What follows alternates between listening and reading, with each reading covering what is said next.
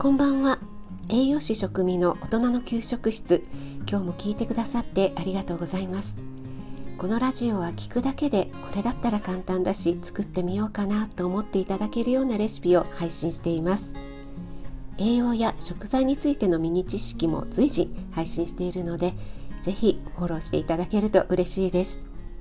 YouTube、インスタ、Twitter もやってますのでそちらの方もよろしくお願いします。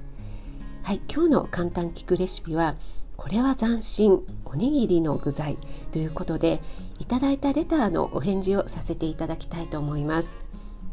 おにぎりの具材でこれは斬新でおすすめというのはありますか？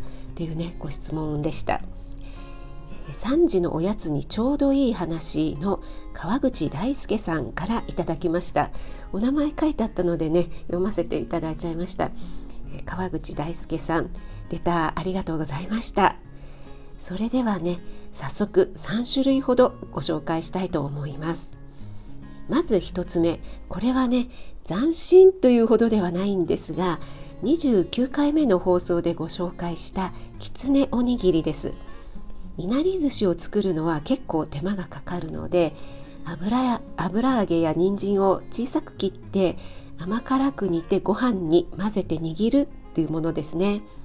いなり寿司とはねちょっと違うんですがいなり寿司風にはなりますよ。リンク貼っておくのでよかったらぜひ聞いてみてください。はい2つ目。これもね斬新かどうか分かりませんがチーズ好きにはたまらない。枝豆チーズおにぎりとおかかチーズおにぎりです。プロセスチーズをダイス型1センチ角くらいのサイコロ型ですね。そのような形に切って枝豆チーズおにぎりは枝豆とダイス型のチーズをご飯に混ぜ込んで握るだけです。枝豆の緑とチーズの黄色がねとっても色合いがよくってなかなか映えるおにぎりですよ。これは保育園の子どもたちにはねとっても人気でした。チーズの塩分であまり味付けしなくても美味しく食べられます。あとはおかかチーズおにぎりはそのまんまですね。鰹節と醤油のおかかにライス型のチーズを混ぜて握ります。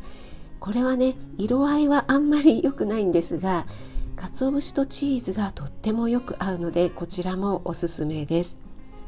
でこの2つのおにぎりのポイントなんですが熱々の炊きたてのご飯にチーズを入れないことですね。チーズが溶けて味はするけど姿が見えないということになってしまうので少し粗熱が取れたくらいで入れるとチーズの形も残っていていいですね。はいここまではいかがでしょうか。美味しいのでねおすすめなんですが斬新と言われるとうんどうでしょうか。はいではお待たせしました。最後3つ目斬新なのを用意しました。たこ焼き風おにぎりです。サムネイルの写真がそうですね。これは以前に職場で調理師研修っていうのがありましてそこで新メニューとして提案したものなんです。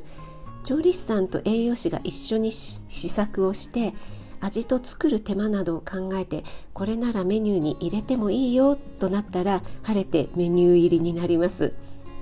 このたこ焼き風おにぎり具材はキャベツ万能ネギ鰹節。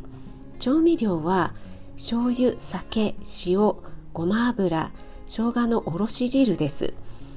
これらをすべて入れて一緒に炊くだけであら不思議たこ焼きみたいな味になるんですね。